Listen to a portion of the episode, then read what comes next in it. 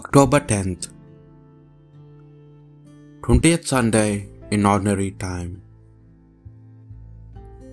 A reading from the Book of Wisdom. I prayed and understanding was given me. I entreated, and the spirit of the wisdom came to me. I esteemed her more than scepters and thrones. Compared with her, I held riches as nothing. I reckoned no priceless stone to be her peer.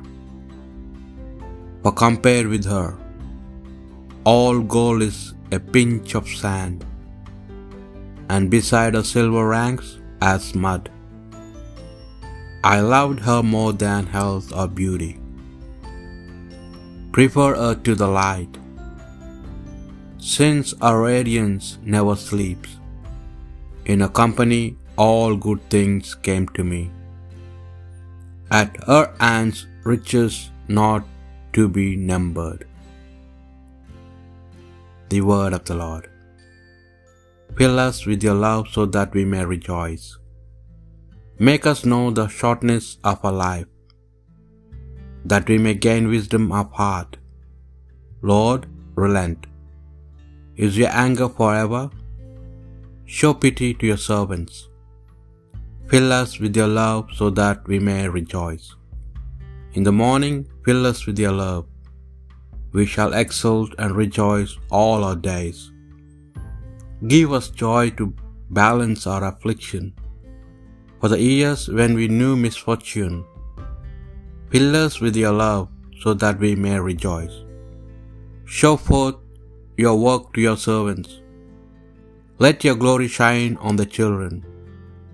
Let the favor of the Lord be upon us. Give success to the work of our hands.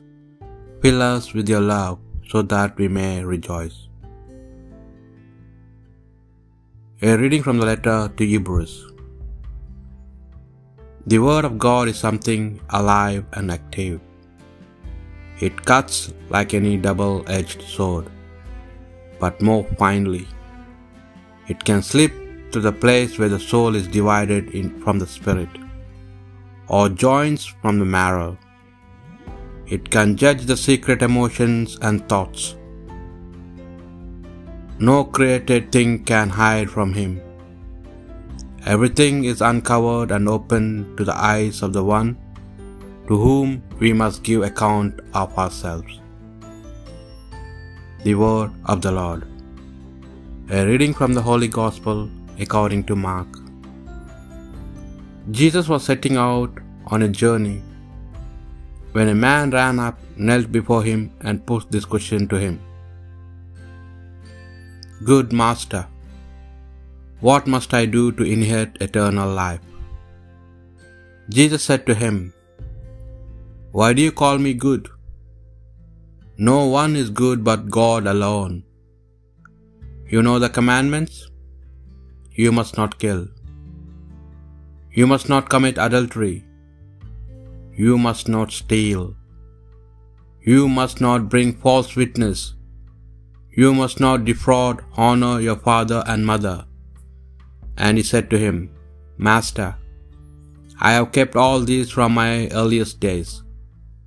Jesus looked steadily at him and loved him, and he said, There is one thing you lack.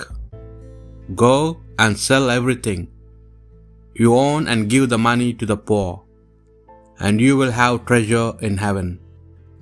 Then come follow me. But his face fell at these words, and he went away sad, for he was a man of great wealth. Jesus looked round and said to his disciples, How hard it is for those who have riches to enter the kingdom of God. The disciples were astounded by these words. But Jesus instead insisted, My children, he said to them, how hard it is to enter the kingdom of God. It is easier for a camel to pass through the eye of a needle than for a rich man to enter the kingdom of God. They were more astonished than ever. In that case, they said to one another, Who can be saved? Jesus gazed at them. For men, he said, it is impossible, but not for God, because everything is possible for God. Peter took this up. What about us? He asked him. We have left everything and followed you. Jesus said, I tell you solemnly, there is no one who has left house, brothers, sisters, father, children, or land for my sake, and for the sake of the gospel, who will not be re- who will not be repaid a hundred times over. Houses, brothers, sisters, mothers, children, and land, not without persecutions. Now in this present time and in the world to come, eternal life. The Gospel of the Lord.